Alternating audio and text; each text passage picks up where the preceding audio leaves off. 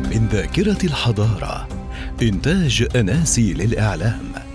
استمعوا أيضا إلى حكايات مروة وأمثال أم صبحي وأم هزات محتوى إعلامي عربي يبث على جميع منصات البودكاست. السلام عليكم ورحمة الله وبركاته مستمعينا الكرام في كل مكان تحية طيبة معكم يوسف أسامة. سنتحدث من ذاكرة الحضارة في سلسلة المماليك. اليوم هنكون على موعد مع الحلقة رقم تسعة وهي الحلقة الأولى في الجزء الثاني اللي هنتكلم فيه عن النظم ومظاهر الحضارة. وهنتكلم النهاردة عن نظم الحكم والإدارة في عصر سلاطين دولة المماليك. السلطان كان هو رأس الجهاز الحكومي في عصر سلاطين المماليك. لكن كيفية اختياره لعرش السلطنة ما كانش للمنصب ده نظام ثابت. لأن المماليك كلهم كانوا متساويين وبيعتبروا نفسهم مع بعض زي أسنان المشط. وأي واحد منهم له الحق في تولي منصب السلطنة بوصفه حق شرعي له. ومن ثم المماليك ما أمنوش بمبدأ الوراثة في الحكم إلا في بعض الحالات اللي كانوا بيضطروا فيها لنظام التوريث. ولما يجي السلطان يتولى العرش كان بيبقى فيه مراسم. المراسم دي كانت بتبدأ بإقامة احتفال كبير في قلعة الجبل. هي كانت مقر الحكم والسلطنة عشان الناس اللي هتسأل هو السلطان كان قاعد فين؟ وبيتم بحضور الخليفة العباسي اللي موجود في القاهرة وقتها بعد ما الظاهر بيبرس قلنا أحيا الخلافة ونقل مقر الخلافة للقاهرة. وقضاة المذاهب الأربعة المالكي والحنفي والشافعي والحنبلي وأرباب الدولة وأهل الحل والعقد. وبيركب السلطان للإيوان بشعار السلطنة اللي هو أنواع من الملابس والأدوات والترتيبات كان بيظهر فيها السلطان في المواكب بتاعته. ومعاه لواءين فوقه بيظللوه. لونهم أسود ومنشورين فوق راسه. الفرس بقى اللي كان بيركبه السلطان كان في عنقه قماشه سودا كده وكان عليه بردعة سودا اللي هو شعار الخلافة العباسية. وكان في واحد اسمه أمير سلاح القبة والطير ده اللي كان بيشيل مظلة من الحرير الأصفر اللي متزركش بالذهب وفي أعلاها طائر من الفضة اللي مطلية بالذهب. وكان الكلام ده بيبقى على راس السلطان. ولما السلطان بيدخل القلعة ومعاه الخليفة في واحد اللي هو رئيس ديوان الإنشا ده اللي بيقرأ تقليد الخليفة العباسي للسلطان إن الخليفة هو اللي منح الشرعية للسلطان ده وبيديله الشرعية بالحكم على البلاد الإسلامية بما فيها مصر والشام. والكلام ده إحنا قلنا بحضور القضاة الأربعة كل واحد على حسب منزلته. ولما ينتهوا من قراءة التقليد ده بياخدوا واحد اسمه كاتب السر وبيقدمه للخليفة وبيوقع عليه بخطه وبيكتب عليه فوضت إليك ذلك ثم بيوقع عليه باسمه زي ما المصادر بتذكر لنا. بعد كده بيقبل الأمراء الأرض للسلطان من جديد وبيحلفوا له على المصحف إن هم لا هيخونوه ولا هيغدروه ولا هيعملوا ضده أي ثورات ولا مؤامرات. بالنسبة لمهام السلطان فهو اللي كان من حقه يعين في مناصب ووظائف الدولة الأمراء بتوعه سواء النائب أو الوزير أو الكاتب أو المحتسب أو نظار الدواوين وغيرهم وكان له الحق في عزلهم وهو اللي كان بيوزع عليهم الإقطاعات وبينظر في المظالم وبيخرج على رأس الجيوش وهو اللي بيستقبل السفراء وبيرسم السياسة الخارجية للدولة. وده الموضوع ده أجمله المؤرخ السبقي لما قال فمن وظائف السلطان تجنيد الجنود وإقامة فرض الجهاد والنظر في الإقطاعات يضعها في مواضعها ويستخدم ما ينفع المسلمين ويحمي حوزة الدين ويكف أيدي المعتدين علاوة على نظره في المظالم والتعيين في الوظائف والعزل منها. وكان السلطان بيتولى بنفسه النظر في أمر الاقطاعات وتوزيعها على الأجناد. كان بيجلس في قاعة الاسطبل أو غيرها مرة أو مرتين في الأسبوع ومعاه الأمراء بتوعه ومنهم مقدم الألوف عن يمينه وشماله بيجلسوا على مقاعد من حرير ومعهم ناظر الجيش علشان يقرأ ما يتعلق بالإقطاعات على الأمراء اللي قاعدين وسامعين. القلعة طبعا كانت هي المقر الرسمي لعقد مجلس المشورة وجلوس السلطان. وما كانش لعقد الجلسات دي وقت محدد لأن الجلسات كانت بتعقد بشكل يعني بشكل طارئ. وما كانش لها برضه زمن محدد. فأحيانا كان المجلس ممكن يقعد ساعة وممكن يقعد يوم بحاله وترفع الجلسة أحيانا لتستكمل في اليوم التاني أو في وقت تاني. ومجلس المشورة ده اللي كان بيجلس في القلعة كان له خصائص واختصاصات كتيرة منها النظر في شؤون الحرب والتخطيط ليها وكان برضو المجلس بيناقش شغل المناصب خصوصا مناصب النيابات والوظائف الكبرى في الدولة.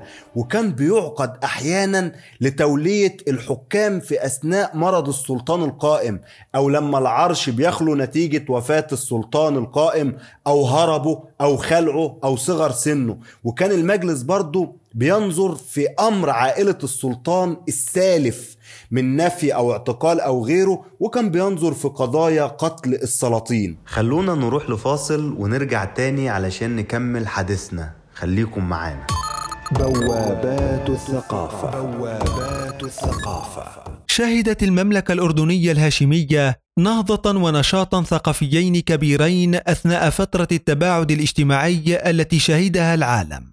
ومن المبادرات المبهجة التي رأت النور أثناء هذه الفترة هي الفن في مواجهة كورونا التي نظمتها الفنانة الأردنية لما حوراني للمساهمة بدعم الجهود الخيرة والنبيلة التي تقوم بها المؤسسات الرسمية والعامة ولتعزيز قيم التعاون والتكافل وتقديم الدعم المعنوي والمادي من خلال الفن.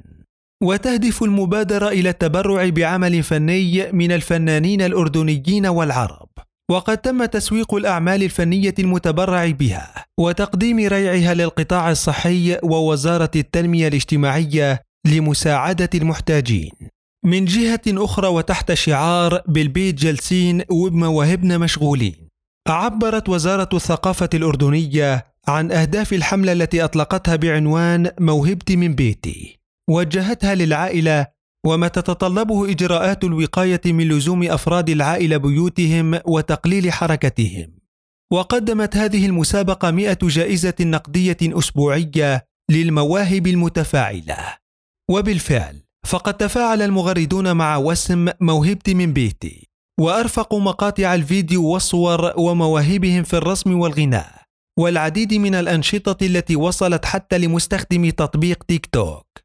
كما أطلقت وزارة الثقافة بث لمئات الساعات من التراث الثقافي الوطني الأردني الذي يشتمل على المسرحيات والأفلام والمواد التثقيفية والمواد الوثائقية. هذا بالإضافة إلى مسابقة في الحجر مواهب، والتي أطلقتها الهيئة الملكية الأردنية للأفلام، والتي استقبلت 41 فيلما من ست دول عربية، وهي الأردن ومصر وسوريا وتونس والمغرب والجزائر. نشرت بمواقع التواصل الاجتماعي الخاصة بالهيئة، وصوت الجمهور لفيلمه المفضل من بينها وكان بعنوان أميال للأردنية عبلة جويجان. واختارت لجنة التحكيم فيلمان ثانيان أحدهما من تونس بعنوان روح المنزل لمحمد الراجدي، والحظر من الأردن لأحمد جلبوش. شكرا الأردن على هذه المبادرات الثقافية الرائعة التي اكتشفت وصقلت المواهب وملأت أوقات الناس بما ينفع ويفيد ويمتع. وتابعونا في كل حلقة. فاصل من الضوء. فاصل يوثق ويكرم المزيد من المنح والمبادرات العربية. وتجدون كل التفاصيل والروابط المتعلقة بفاصل اليوم في النبذة التعريفية. بوابات الثقافة. بوابات الثقافة. ورجعنا لكم من جديد علشان نكمل كلامنا عن دولة المماليك. ندخل على الجهاز الإداري في دولة المماليك لأنه كان في إدارتين واحدة مركزية وكان مقرها القاهرة والأخرى محلية بتشرف على الأقاليم وعلى رأسها مجموعة من النواب والولاة. كان بيعمل في الإدارة المركزية اللي في القاهرة عدد كبير من الموظفين معاونين للسلطان. بعضهم بنسميهم أرباب سيوف وبعضهم التاني بنسميهم أرباب الأقلام. والحقيقة إن صعب علينا وعلى المؤرخين إحصائهم جميعا لأن هم كانوا كتير. لكن هنتكلم عنهم على رأسهم مثلا اللي هم أمراء أرباب السيوف نائب السلطنة والأتابك وأمراء النوب وأمير مجلس وأمير أخور والدوادار وغيرهم من أرباب السيوف. بالنسبة لنائب السلطنة هو على رأس الموظفين من أرباب السيوف وده قاله المؤرخ القلقشندي هو اللي جعل ترتيبه الأول وهو اللي بيقوم مقام السلطان في عامة أموره أو في غالبها سواء لما السلطان يكون غايب أو حاضر وبيفوضه وهو اللي بينوب عن السلطان في الحرب. لما يكون السلطان بيحارب أو بيحج وعلى الرغم من إن نائب الغيبة ده كان نائب مؤقت وبيشغل يعني منصبه لفترة محدودة لغاية ما السلطان بيرجع إلا إنه كان بيتمتع بكامل السلطة والنفوذ اللي بيتمتع بهم السلطان نفسه. وقال الكلام ده المؤرخ بيبرس الدواداري بكلمته إنه كان نائب السلطان في الغيبة ومضاهيه في الهيبة. بعد نائب السلطنة بيجي أتابك العساكر. وهو اللي بعده في الأهمية. الأتابك دي كلمة تركية بتعني الأب الأمير أو الأمير الوصي على السلطان أو أمير صغير قاصر. لكن لما بيبلغ سن الرشد بيصبح عمل الأتابك عمل شرفي. وده اللي عبر عنه المؤرخ القلقشندي برضه لما قال وليس له وظيفة ترجع إلى حكم أو أمر أو نهي. وغايته رفعة المحل وعلو المقام. لكن وظيفة الأتابك بقى في عصر سلاطين دولة المماليك كان لها دلالة خاصة لأن كان معظم الأتابكة خلال العصر ده قادة عسكريين وهم اللي كانوا بيتولوا قيادة الجيش. زي النهاردة كده كأننا بنتكلم عن وزير الدفاع. لذلك كان بيطلق عليه أتابك العساكر المنصورة أو أتابك الجيوش. سواء كان الأتابك ده بمعنى الوصي أو لم يكن. وسرعان بقى مشاعة التسمية دي وانتقل لقب الأتابك من الوصاية لغاية ما وصل للجيش. يعني هو بدأ الأول كأمير وصي على الأمير الصغير لكن بعد كده انتهى إن هو يبقى قائد الجيش. المنصب اللي بعد كده اللي هو راس نوبة وده كان له مكانة كبيرة في البلاط المملوكي لأن هو السفير بين المماليك والسلطان وهو صاحب الحق في الحكم على المماليك السلطانية والضرب على إيدهم وكبح جماحهم والإشراف عليهم ومراقبة سلوكهم. بجانب أن هو كان بيتولى تنفيذ أوامر السلطان فيهم وكان مسؤول عن الاستعراضات اللي بيقوم بها الجيش قبل خروجه للحرب. والعادة جرت إن يختار للوظيفة دي أربع أمراء. بيرأسهم واحد مقدم ألف وثلاثة طبلخانات اللي هو بيشرفوا على المماليك السلطانية. وبعد كده صار في دولة السلطان الناصر فرج ابن برقوق في دولة المماليك الجراكسة عددهم وصل لسبعة. بعد كده ندخل على وظيفة أمير مجلس اللي هي في المرتبة الرابعة بعد النائب والأتابك وراس النوبة وكانت برضو من الوظائف الجليلة وبيكون صاحبها أمير مئة أو مقدم ألف ودول أعلى درجات الإمارة وهو اللي بيقوم بترتيب المجلس بتاع السلطان وتدبير أمر حراسته داخل القصر وفي حجرة نومه. عندنا برضو وظيفة أمير أخور وده اللي كان المسؤول عن الاسطبل السلطاني ودي كانت مهمة خطيرة جدا سواء وقت السلم أو وقت الحرب لأنه لازم يكون متأهب دايما لسفر السلطان أو انتقاله في الليل أو النهار. وإن هو يعد للسلطان الموكب على حسب ما جرت العادة ويجهز له كل الخيول والجمال بتاعته. والدودريه برضه كانت من وظائف الهامة في عصر دولة المماليك اللي هو بيقابل النهارده حاجة زي وزير الدفاع. وكان في وظائف تانية لأرباب السيوف زي الحجابة والاستدارية وأمير جنادار والخزندار. للأسف بس الوقت مش هيسعفنا إن إحنا نتكلم عنها. لكن لو دخلنا على أرباب الأقلام فكانوا على نوعين. الأول اختص بالوظائف الديوانية زي الوزارة وكتابة السر ونظر الخاص ونظر الجيش ونظر بيت المال ونظر الاسطبلات السلطانية والنوع الثاني اللي اختص بالوظائف الدينية زي قاضي القضاة وزي مفتي دار العدل وزي وكالة بيت المال وزي المحتسب. خلونا زي ما عودناكم نتواصل مع ضيف الحلقة الأستاذ جعفر حسين المتخصص في الوثائق الإسلامية. هو هيكلمنا من العراق هنتواصل معاه عبر الهاتف علشان يكلمنا عن الدواوين في عصر دولة المماليك. ازيك يا أستاذ جعفر؟ يا رب تكون بخير. اتفضل الكلمة مع حضرتك. أستاذ أسامة كيف الحال؟ يا رب إن شاء الله تكون بخير. اليوم نتكلم عن الجهاز الإداري في دولة المماليك. في دولة المماليك اعتمد الجهاز الإداري على مجموعة من الدواوين الكبيرة التي تشبه بعملها اليوم عمل الوزارات. ومن أهم يعني هنالك دواوين كثيرة كانت. من من أهم تلك الدواوين هو ديوان الإنشاء. ديوان الجيش ديوان النظر ديوان الأحباس ديوان الخاص السلطاني وغيرها. ويتولى ديوان الإنشاء الذي يعتبر الأول الذي يعتبر الديوان الأول من حيث الأهمية.